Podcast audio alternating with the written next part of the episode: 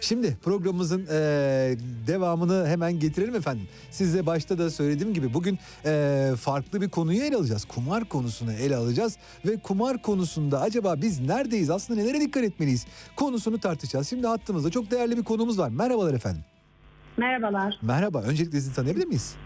Tabii ki e, ben Sedef Koç, e, uzman klinik psikolog, NP İstanbul Beyin Hastanesi ama tam kliniğinde görev alıyorum. Yani bağımlılık servisindeyim. Evet. E, bahsettiğiniz gibi bugün biraz kumar bağımlılığından bahsetmek istiyorum ben de. Vallahi süper. Şimdi kumar deyince insanların aklında sadece böyle e, filmlerde görülen böyle çok sigara içilen işte şey başı, rulet masası başı falan düşünülüyor ama e, o kadar basit değil değil mi? Aslında her şeyi bir kumar sayılabilir.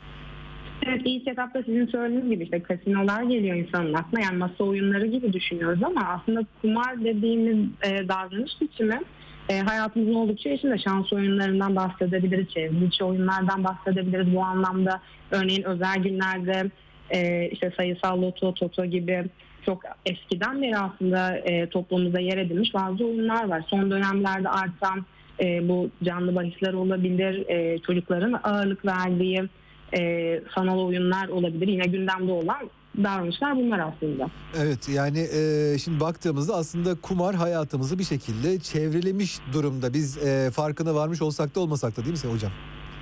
E, katılıyorum. E, zaten hayatımızın çok içinde olduğu için e, bağımlılık olarak ilk etapta yorumlayamıyoruz. Ama e, bütün alışkanlıklar için hayatımıza artık zarar vermeye başlayan bir durumdan söz ettiğimizde eleştirel gözle bakmakta fayda var. Bunu bağımlılık mı değil mi? Yani ara sıra işte dediğim gibi özel günlerde oynanan bir oyun mu? Yoksa artık hayat kalitemize, çevremize zarar veren bir davranış problemi mi? Bunu ayırmak gerekiyor. Biz bağımlılıklardan söz ettiğimizde genelde toplumda kötü, zararlı alışkanlık ya da irade eksikliği, ahlaki zayıflık gibi yorumlanabiliyor. Ee, ancak ilk etapta şunu belirtmekte fayda var. Biz bir beyin hastalığından söz ediyoruz. İşte evet, evet, evet. Yani e, bu beyin hastalığı da aslında gelişebilen bir şey olduğunu da e, söylemek gerekir değil mi? Yani kumar mesela hani atıyorum işte kansere yatkınlık gibi e, arkadaşım kumara yatkınlığı var ve işte o öyle olmuş ne yapalım artık dediğimiz bir şey değil gibi geliyor bana. E, tabii ki yani bağımlılıklarda aslında kişinin davranışını kontrol edememesinden söz ediyoruz ama biyolojik bir kökeni var sizin de söylediğiniz gibi. Üstelik bağımlılık e, kronik yani ömür boyu süren bir hastalıktır. E, tekrarlayıcı özelliktedir ama bizim için önemli olan nokta tedavisi de mümkündür. Sadece e, fark edilmekte biraz e, gecikmeler yaşanabiliyor. Bu da neden kaynaklı? çevredeki insanlar yani yakınlarımız ancak sosyal uyumumuz bozulduğunda bir problem olduğunu düşünüyor. Ee, ne olabilir özellikle kumardan söz ettiğimizde bunun ailevi sonuçları var, toplumsal sonuçları var, ekonomik sonuçları var. Bunları takip etmek e, bizim için önemli erken müdahale edebilmek adına. Peki filmlerde hani şunu görüyoruz e, özellikle yabancı filmlerde işte madde bağımlıları bir yerden içeri girdikleri zaman merhaba işte ben bilmem kim e, ben bir bağımlıyım diyor. Yani sanırım e, bu bağımlılığın üstüne gitme işi önce kabulle başlıyor değil mi?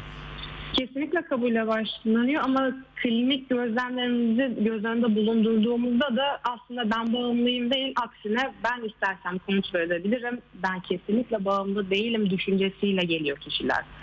Anladım. Yani mesela kumar bağımlılığı için mesela bir nokta vermek mümkün müdür? Yani şuraya geldiysen artık sen yavaş yavaş bir bağımlılık olduğunu düşün diyebilir miyiz efendim? E, tabii ki e, bütün hastalıklarda olduğu gibi kumar bağımlılığında da bir takım belirtiler vardı. Bunları takip edersek zaten e, tedavi etmek mümkün oluyor. E, birkaç biz kritere bakarız. Bütün bağımlılık türlerinden aslında ortak kriterlerden yine söz edeceğiz. Evet. E, İlk olarak dediğim gibi davranışı kontrol edememekten söz etmiştik. Yani ben istersem durdurabilirim. Ben sadece belirli zamanlarda oynuyorum. Belirli miktarlarda oynuyorum deniyor. Ancak e, kişi hiçbir zaman belirlediği süre zarfında kalamıyor. Mutlaka fazlasına geçiyor.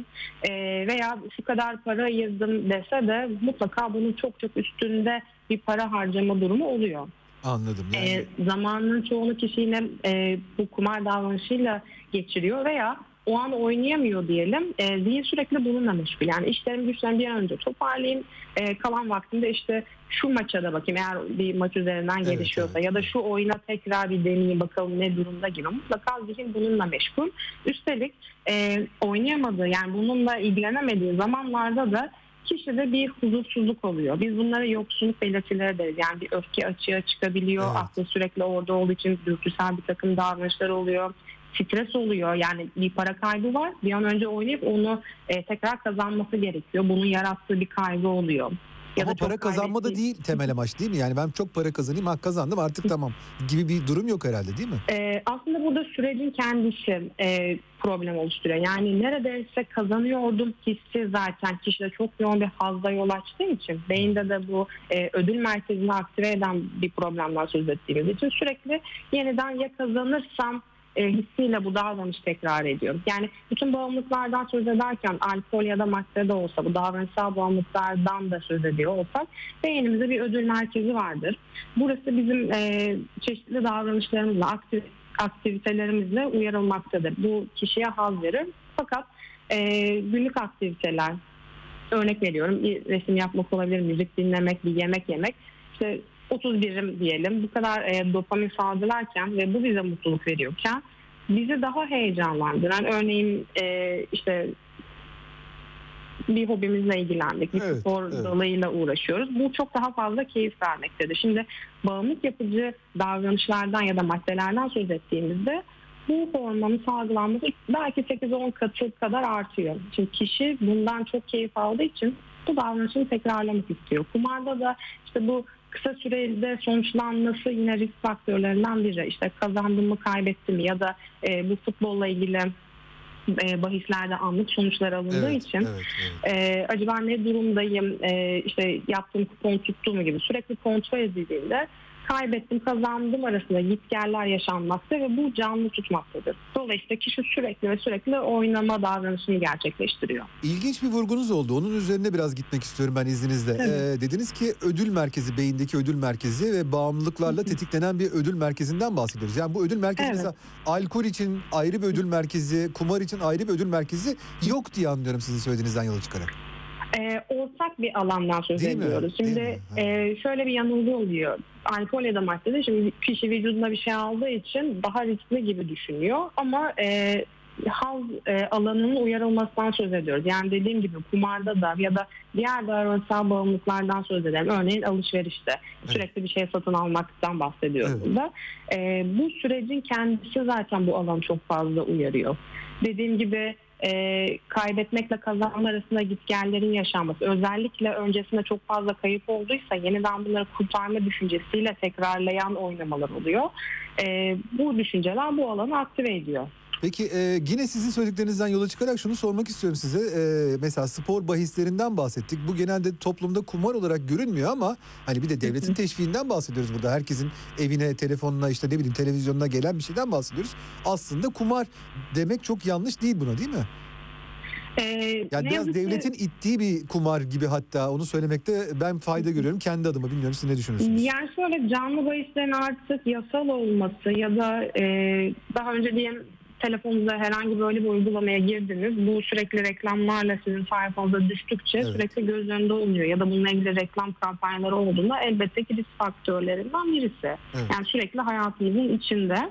E, bu sadece dediğim gibi biz kumardan bahsettiğimizde insanın ilk aklı masa oyunları geliyor ama bu oyunlar olsun, işte futbol, canlı bahis, sanal, çevrim içi bütün oyunlardan aslında bahsedebiliriz biz burada. Yani o kadar da kolay değil bu işler aslında. Hani bir sürü şeye dikkat etmek lazım. Peki e, şunu sormak istiyorum size. Şimdi kumar alışkanlığı mesela bu e, bağımlılığı diyeyim daha doğrusu alışkanlık değil mi? Bağımlılık diyeyim. Kendi terimleriyle konuşayım.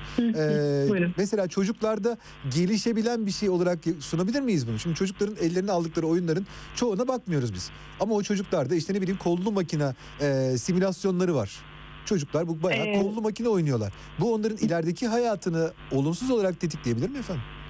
Ee, kesinlikle çünkü değinmek istediğim önemli noktalardan biri yine kumar dediğimizde ilk olarak yetişkinler aklımıza geliyor. Ama bu oyunlar özellikle uluslararası çevrimçi oyunların yaygınlaşması işte örnek veriyorum bu platformlarda aynı anda farklı noktalarda pek çok kişi bir araya gelip oynayabiliyor. Özellikle hatta arkadaş gruplarıyla sözleşip yani gerçek bir aktivite yapmaktansa aynı saatte aynı zaman diliminde e, bilgisayar başında toplanabiliyorlar. Yani bu sosyal açıdan olumsuz etkileri olduğu gibi e, bağımlılık açısından şöyle bir riski oluyor.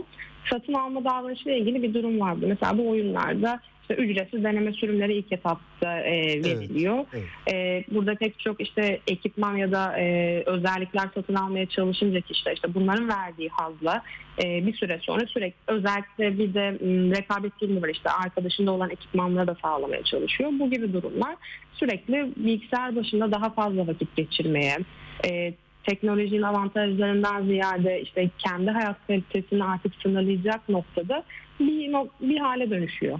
Bu da bayağı kumar diyorsunuz. Yani hani ya da işte kumara çok yakın bir şey aynı beyin merkezini uyardığı için demek çok yanlış olmuyor. Yani teknoloji bağımlılığıyla e, veya internet bağımlılığıyla bunu birleştirebiliriz. Ya da sadece işte sanal ortama alıştıktan sonra kişi bu oyunlarla sınırlı kalmıyor. Dediğim gibi bu bahis uygulamalarına doğru yönelebiliyor.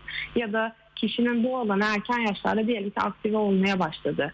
Bu ileride alkol ya da madde kullanımı için e, bir zemin oluşturabiliyor. Sonuçta kişi artık yüksek haz almaya, bu biraz önce bahsettiğim günlük aktivitelerden yeterince keyif almamaya başlıyor. Bizim için risk, faktörü bu. Anladım, anladım. Valla eee, çok teşekkür ediyorum gerçekten de bu şeylere. Eee, size son olarak şunu sormak istiyorum bu bilgilerden sonra. Eee, dikkat etmemiz gereken şeyler neler? Mesela çocuğumuza eee, yani şimdi büyükler için bir şey söylemek çok zor benim için. Eee, muhtemelen hani şunu yapın bunu yapmayın da demek de sürekli farklı bir eee, geri dönüşe neden olur ama çocuklarımız için atmamız gereken adımlar konusunda bizi bir bilgilendirebilir misiniz acaba? Tabii ki aslında yetişkin birinden de söz etsek, bir çocuktan da söz ediyorsak iletişim çok önemli. Ee, özellikle çocuklarda yani açık ve net bir iletişim biçimi benimsememiz gerekiyor. Bunu ben diliyle yaklaşmaktan söz edebiliriz. Yani her kim olursa olsun karşımızdaki e, sen şunu yapıyorsun, işte sen beni öfkelendiriyorsun dediğimizde karşı taraf yargılandığını, suçlandığını düşünerek otomatik olarak kendini savunmaya geçecektir. Ee, ama işte bu davranışın beni üzüyor ya da bu davranışın beni sinirlendiriyor gibi de söylenir. Yani öfke yansıtmanın pek çok yolu vardır. Ee, bunun avantajı nedir? İleriki dönemlerde de benzer problemler olduğunda bunu konuşmaya, paylaşma konusunda bir zemin oluşturur size. Bu iletişimde başladık diyelim. Bir takım sınırlandırmalar da önemli. Örneğin çocuğumuzun e, harçlık kontrolü yani bütçe planlaması önemli. E, kişi kendi sorumluluklarını da almaya başlayacaktır ve sizin takip etmeniz de mümkün olacaktır. Ee, diğer bakmak gereken noktalardan birisi akademik başarısı. Yani okulunu aksatmaya başladıysa, bir devamsızlık söz konusuysa ya da akademik başarıda bir düşüş olduysa, diğer yandan sosyal işlevselliği zayıflamaya başladıysa nedir bunlar? İşte aileyle yeterince vakit geçirmiyordur, e, aile ortamında ya da herhangi bir aileyle aktivite yapmıyordur. Kendi sosyal çevresiyle dediğim gibi dışarıda bir plan yapmak yerine işte bilgisayar başında vakit geçiriyorsa ya da bir takım davranış problemleri ortaya çıkmaya başladıysa aile bunları yakın takipte olmalı. Ee, doğru iletişim yollarıyla e, yaklaşmalı kişiye. Anlıyorum. Yani e, bir de hani sizinle de daha önce konuştuğumuz bir konu vardı. Şimdi e, mesela bazı e, şeylerde internet sitelerinde yazan bilgilere göre insanlar internette gezip e, kendi kendilerine e, şey bulmaya çalışıyorlar. Çözümler ya da hani ne bileyim hastalık isimleri bulmaya çalışıyorlar ya. Aynı şey muhtemelen böylesi durumlar için de psikolojik durumlar için de söz konusu olabiliyordur diye düşünüyorum. E, herhalde biraz ailelere bu konuda da dikkat etmeleri gerektiğini söylemek lazım değil mi efendim? Çok önemli bir noktaya değindiniz. Tabii ki bir hastalığımız olduğunda belirtilen takip eder ve çözüm yolları ararız. Yani bu bizim hayatta kalmamız için gerekli ve basit yöntemdir. Fakat e, internetin e, kolaylaştıran pek çok yolu olduğu gibi bir bilgi kirliliği de söz konusu. Evet. E, birçok hastalığın sadece psikolojik hastalıklar değil aslında diğer durumlardan bahsettiğimizde Tabii, de tabii, tabii, tabii. e, pek e, çok yüzeysel ortak nokta diyeceğimiz bazı belirtilerine bende de bu var. Aa, işte geçenlerde böyle bir durumda yaşamıştım gibi hemen bu belirtileri satın almaya başlıyorum. Ama neticede her alanda olduğu gibi bu alanda uzmanları var. Yani bunu doğru kişilerle, doğru kanallarla yürütmek e, paniğe kapılmamızı da engelleyecektir. Doğru tedaviye yönelmemiz açısından da faydalı olacaktır. Ya insan dediğimiz şeyin ne kadar fazla değişkeni olduğunu sanırım e, bir bilimci gözüyle bakmak lazım, böyle görmek lazım? Kesinlikle. Yani tedavide söyleyeceğimiz önemli noktalardan biri her insan bilinecektir. Nasıl bir her hastamızın tedavisini bireysel olarak kişinin özelliklerine ve yaşam koşullarına göre planlıyorsak e, internet genel bir e, ortak noktadan bahsediyor sonuçta. Bu noktada bir yanılgı oluyor. Çok doğru. Dediğim gibi şüphelendiğimiz biraz önce bahsettiğim belirtilerle dikkatimizi çeken noktalar varsa doğru kişiler yani tedavi ekibiyle bu süreci yürütmek daha sağlıklı olacaktır. Vallahi çok teşekkür ediyorum hocam. Ee, gerçekten de bize farklı bir pencere açtınız. Ee, farklı düşünmeye başlayacak bir sürü aileler tanıyorum ben. Bu yayından sonra e, bakalım e, eğer böylesi gelişmeler olursa da sizleri tekrar yayına almak ve tekrar bu konularda konuşmak isterim. Ben teşekkür ediyorum. Toplum bilinçlendirme adına böyle bir yol seçtiğiniz için teşekkür ediyorum. İyi yayınlar diliyorum. Çok sağ olun efendim. Saygılar. İyi günler.